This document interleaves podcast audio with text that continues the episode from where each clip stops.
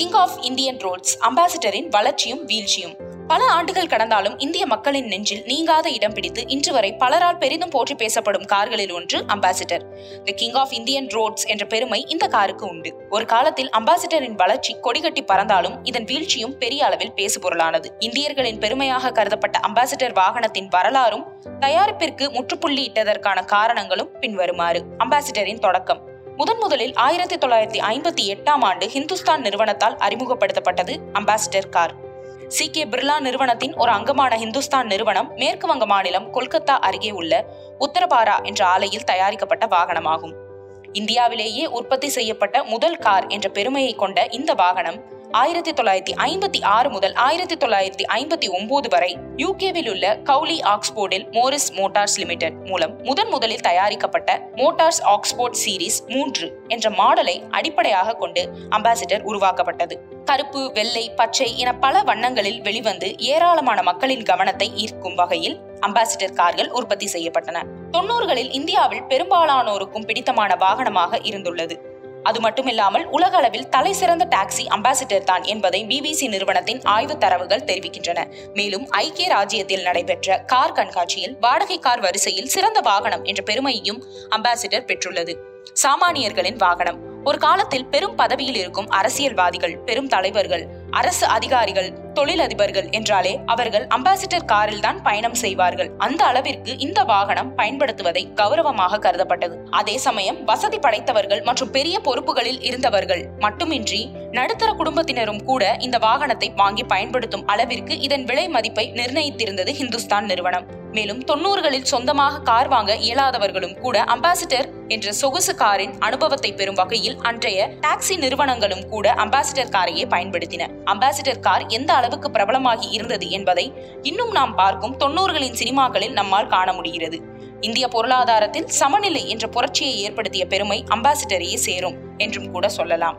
வாகனத்திற்குரிய மேம்படுத்தம். தொழில்நுட்ப ரீதியாக இதன் மேம்பாடு குறித்து பார்த்தால் சற்று பின்தங்கியே இருக்கிறது. ஏனெனில் ஹிந்துஸ்தான் நிறுவனத்தின் தலைவராக ஒரே தலைமுறையைச் சேர்ந்தவர்கள் மட்டுமே இருந்ததால் ஒவ்வொரு முறையும் புது புது மேம்பாடுகள் கொண்டு வரப்பட்ட போதிலும் அதில் சொல்லிக்கொள்ளும் அளவிற்கு பெரிதளவில் மாற்றங்கள் செய்யப்படவில்லை என்பதே உண்மை. இருப்பினும் பல ஆண்டுகளாக சில மாற்றங்கள் கொண்டு வரப்பட்டு புது மாடல்கள் அறிமுகப்படுத்தப்பட்டன. அவை எம் கே ஒன் ஆயிரத்தி தொள்ளாயிரத்தி ஐம்பத்தி ஏழு முதல் ஆயிரத்தி தொள்ளாயிரத்தி அறுபத்தி மூன்று. அடுத்தபடியாக எம் கே டூ ஆயிரத்தி தொள்ளாயிரத்தி அறுபத்தி மூன்று முதல் ஆயிரத்தி தொள்ளாயிரத்தி எழுபத்தி ஐந்து. எம் கே த்ரீ ஆயிரத்தி தொள்ளாயிரத்தி எழுபத்தி ஐந்து முதல் ஆயிரத்தி தொள்ளாயிரத்தி எழுபத்தி ஒன்பது எம் கே ஃபோர் ஆயிரத்தி தொள்ளாயிரத்தி எழுபத்தி ஒன்பது முதல் ஆயிரத்தி தொள்ளாயிரத்தி தொண்ணூறு.